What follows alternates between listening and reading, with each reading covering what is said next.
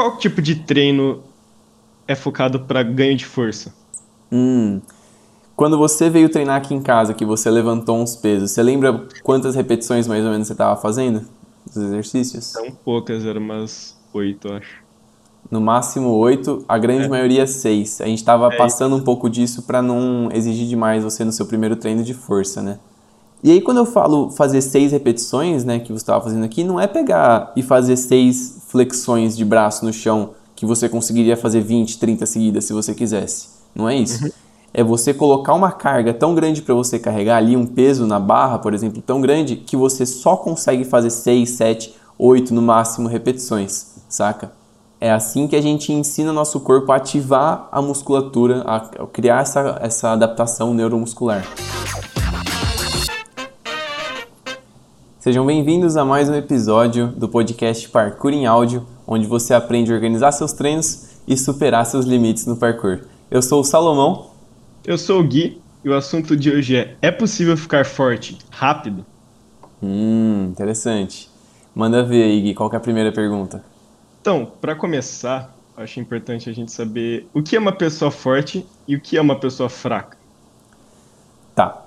A força é a capacidade que a gente tem de superar uma outra força agindo sobre o nosso corpo, né? Então, por exemplo, se você vai saltar, tem a força da gravidade te puxando para baixo, e a sua força é a capacidade de superar essa outra força da gravidade que está te segurando ali, né?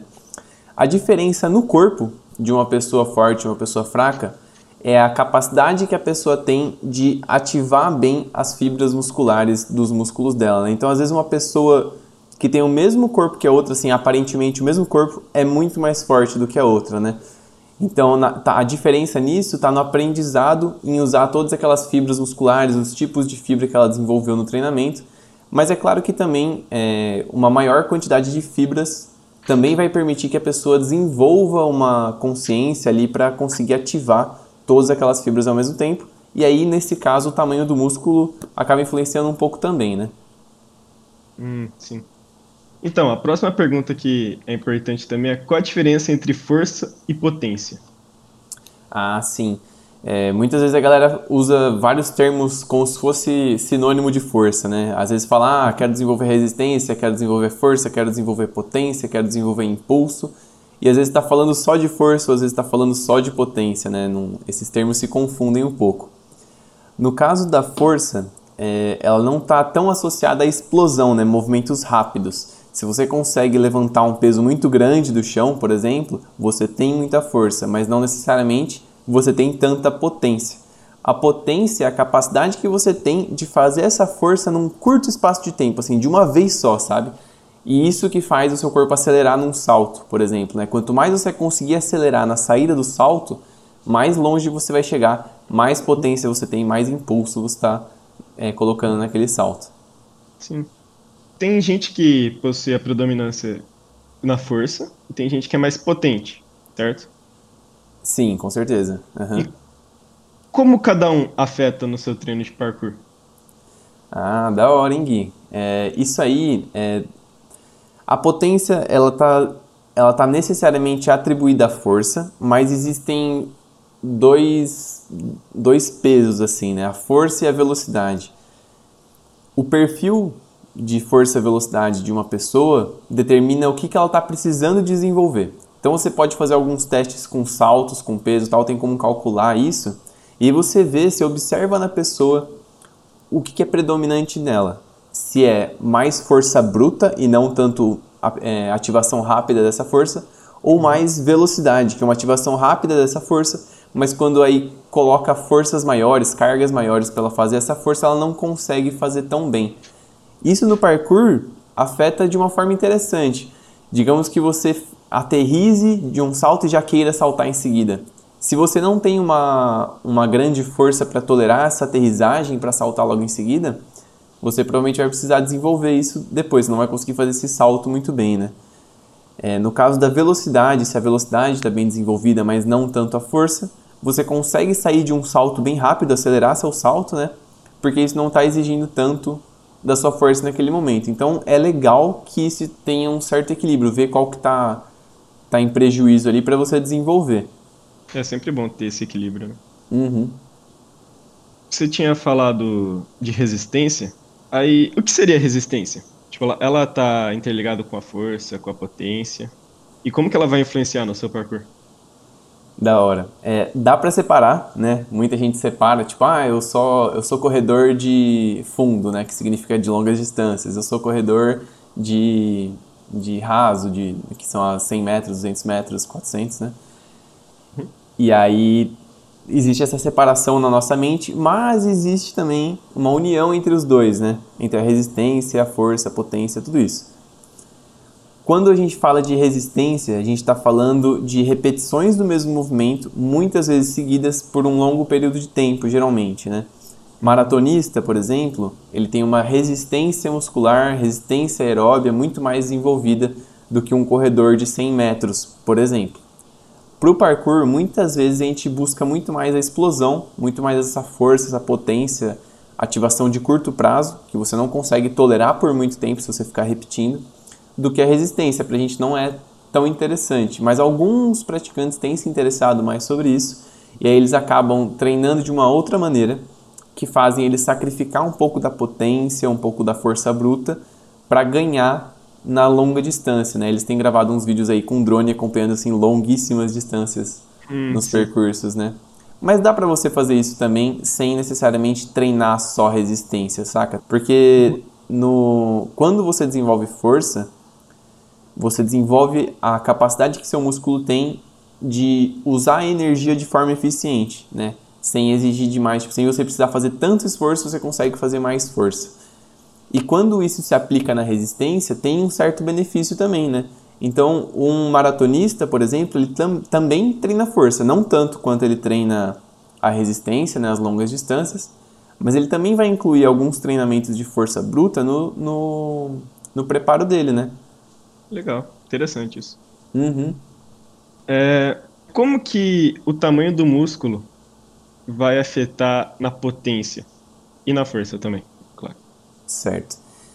Imagina o seguinte, o tamanho do músculo é o material bruto que você tem para trabalhar depois. Então, quando você desenvolve um tamanho de músculo durante o seu preparo, né, para depois partir para um treinamento mais específico, você consegue desenvolver mais força e desenvolver mais potência consequentemente, né? Um em cima do outro. Hipertrofia, tamanho de músculo. Então você tem bastante massa bruta ali para trabalhar. Aí na força você aprende a ativar todas essas fibras que você ganhou novas ali, né? Todo esse tamanho de músculo você consegue usar ele inteiro agora. E aí na potência, em cima da força, você vai conseguir ativar tudo isso muito rápido. Vai ensinar seu corpo a ativar tudo de uma vez, tudo junto, bem explosivo. Então, tipo, pro parkour, tipo, a parte de hipertrofia é importante, né? Sim, é importante, mas também tem que pensar nos extremos, né? Uma pessoa muito grande, ela vai ter dificuldade de tolerar os impactos, porque ela vai ter acrescentado... exato, ela ficou pesada. Ela vai ter acrescentado tanto peso para ela tolerar, que na hora dos impactos isso vai se somar demais, assim, às vezes... 1 quilo, 2 quilos a mais no seu corpo já dá uma quantidade muito maior quando você aterriza de uma altura. Então, novamente, existe um equilíbrio, né? Não adianta você ser gigante, que para o parkour não vai ser tão benéfico quanto poderia ser se você fosse um pouco menos grande e desenvolvesse potência em cima disso, sabe? Sim. Tem diferença no ganho de massa entre um homem treinando e uma mulher? Se mulher fica com mais massa, o homem fica com mais massa? Existe uma diferença genética na facilidade de desenvolver tanto o tamanho de músculo quanto a hipertrofia, né? Quanto também a força e a potência. Os homens costumam ter uma facilidade maior para desenvolver força, potência e hipertrofia do que as mulheres, por uma diferença hormonal genética, né? Então, sim, existe essa diferença, apesar de não ser uma diferença tão grande assim. Sim.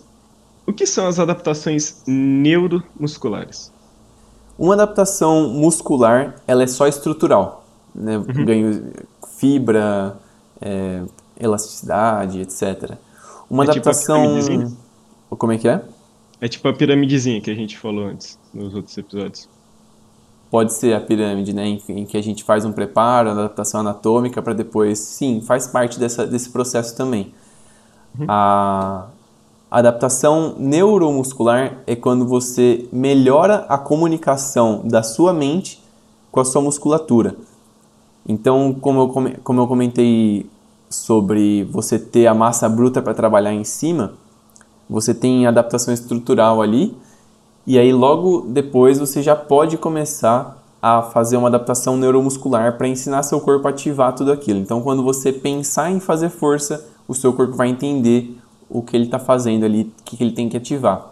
E uma outra coisa que acontece também é serem criadas novas ligações neuromusculares, né? Então, mais pontos de ativação no seu músculo. Isso acontece principalmente durante a fase de crescimento, né? Durante a juventude ali, a adolescência. Que louco, não sabia. É. Então, essa parte de adaptação neuromuscular, ela tem a ver com reflexo, com o seu tempo de reação, mais ou menos. Seu corpo demora para reagir a algo. Não necessariamente. O reflexo, ele também pode ser considerado neuromuscular, mas o primeiro sinal que você recebe é neural, né? Então, por exemplo, uma coisa visual, né? Tipo, alguma coisa está caindo, você tem o reflexo de pegar, ou então um som entra primeiro na mente, depois envia para o corpo e tal. Tá. Então, a adaptação neuromuscular é mais o quanto a sua mente está em sincronia com os seus músculos, em questão de conseguir usar tudo aquilo que você tem de estrutura. Uhum. Entendi. Qual tipo de treino é focado para ganho de força? Quando você veio treinar aqui em casa, que você levantou uns pesos, você lembra quantas repetições mais ou menos você estava fazendo dos exercícios? São poucas, eram umas 8, acho. No máximo 8, a grande maioria 6. A gente estava passando um pouco disso para não exigir demais você no seu primeiro treino de força, né? Uhum. Mas o comum é ter um máximo ali de 6 repetições, partindo de um padrão genérico, assim, né? Não necessariamente precisa ser sempre 6. É que para um treino de força máxima, essa é uma margem considerada ideal, ali, padrão para seguir. Por quê? Quando você pega pesos maiores, você tem que fazer mais esforço, não é? Sim. Quando você faz mais esforço, significa que você precisa ativar mais fibras ao mesmo tempo, mais partes do músculo ao mesmo tempo, né? E aí você está ensinando o seu corpo a usar aquilo. E aí quando eu falo fazer 6 repetições, né, que você estava fazendo aqui, não é pegar e fazer 6 flexões de braço no chão, que você conseguiria fazer 20, 30 seguidas se você quisesse. Não é isso. Uhum. É você colocar uma carga tão grande para você carregar ali, um peso na barra, por exemplo, tão grande, que você só consegue fazer 6, 7, 8, no máximo, repetições, saca? Sim. É assim que a gente ensina nosso corpo a ativar a musculatura, a criar essa adaptação neuromuscular. Isso aqui. E para potência? Quais são os treinos que se usa para potência? São vários, mas sempre pensando também na ativação rápida, né? A gente pode pensar bastante em contatos, né? Contatos com o solo, porque os treinos mais eficientes para potência são os que usam pliometria. A pliometria, a galera costuma falar que é só um salto em seguida do outro, mas não é só isso. Para ser pliometria de verdade, você precisa ter uma aterrissagem, você precisa sair de um lugar mais alto e chegar num mais baixo para ter o impacto. Saltar só para cima, por exemplo, uma sequência de saltos para cima, não é considerado verdadeiramente pliometria. Pode ser tipo um bounce ali, alguma coisa assim. São saltos que podem trazer benefício para a potência, mas não é pliometria. E os treinos de pliometria, eles são muito focados nisso, né? Ativação rápida, sempre pensando no esforço máximo. Então você vai treinar pliometria, vai treinar uma aterrissagem com um salto em seguida, você vai aterrissar e saltar o mais longe ou o mais alto que você puder, sempre esforço máximo, né? Uhum. Esses são os treinos mais usados para pliometria e que até onde eu sei são os que mais dão resultados. Claro que sim, você precisa ter um background de preparo, né? Força, tal. Aí sim você consegue potencializar o resultado que você vai ter na hora de treinar potência. Ficar forte mais rápido traduz evoluir mais rápido no parkour? Cara, se a pessoa tiver uma boa base técnica, mental, já tiver uma boa experiência no parkour e não deixou de treinar nesse processo, sim, traduz. mas não significa que se você parar de treinar parkour, ir para academia, ficar treinando só força, só levantando peso, ficar grande, pá, quando você voltar para o parkour você vai estar melhor, né? Isso não significa. Pode ser que signifique um menor risco de lesão, né? Porque você está com uma estrutura toda bem construída ali. Então, quando você voltar para treinar as técnicas, você vai estar muito mais denso, assim, tipo, no sentido de uma estrutura mais sólida corporal, né? Tipo, ligamentos, tendões, tudo muito bem adaptado. Mas você precisa dos treinos específicos. Não adianta treinar só força, não adianta treinar só potência com exercícios de academia ou com exercícios que não são pensados para o parkour, sabe? E precisa existir um momento para treinar parkour também.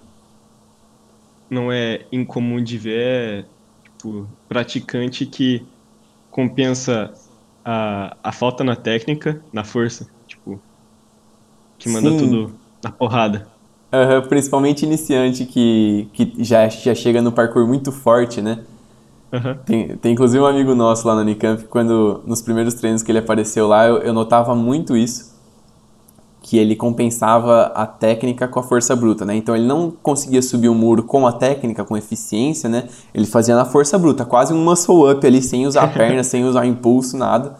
Mas fazia porque ele tinha muita força, né? Então uma pessoa que é muito forte, ela tá muito melhor no parkour do que uma pessoa que não tem muita força, mas já tem bastante técnica. Essa pessoa que é forte, ela vai ter um desenvolvimento muito rápido comparado com a outra pessoa que começou fraca, sabe? É possível ficar forte e rapidamente? Depende, né? Existem duas maneiras de ficar forte bem rápido. Uma delas é segura e a outra não é. A maneira segura é você... Quando você já foi forte e o seu corpo tem uma coisa que é chamada de memória muscular. Ele lembra o condicionamento físico que ele teve há um tempo atrás, né? Então, quando você volta a treinar, você recupera isso muito rápido.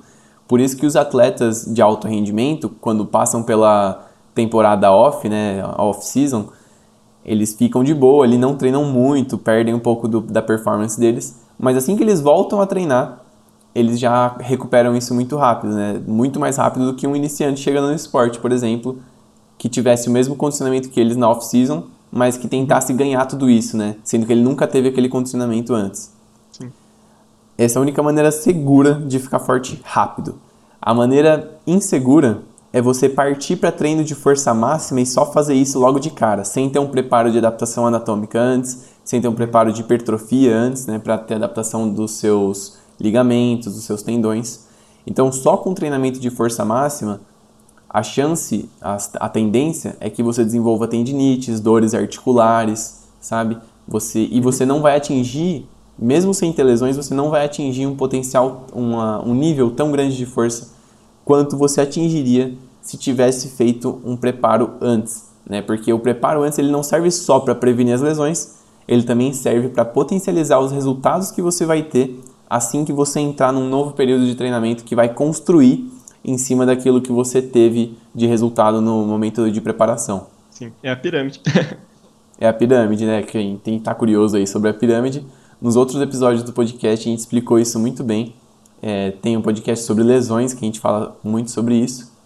E um outro que eu vou recomendar, que a gente não fala tanto sobre a pirâmide também, é o podcast sobre mentalidade. Esse podcast ficou sensacional se você tá buscando superar seus limites no parkour, principalmente os mentais.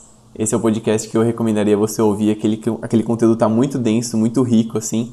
Então, é um conhecimento muito legal que a gente juntou aí em um episódio de podcast. Obrigado por assistirem mais um episódio desse podcast, ou ouvirem mais um episódio desse podcast. Ele também está disponível em todas as plataformas, YouTube, Spotify, Apple, tudo que você quiser aí. E até o próximo episódio. Gui, valeu. Até o próximo, mano. Falou. Falou.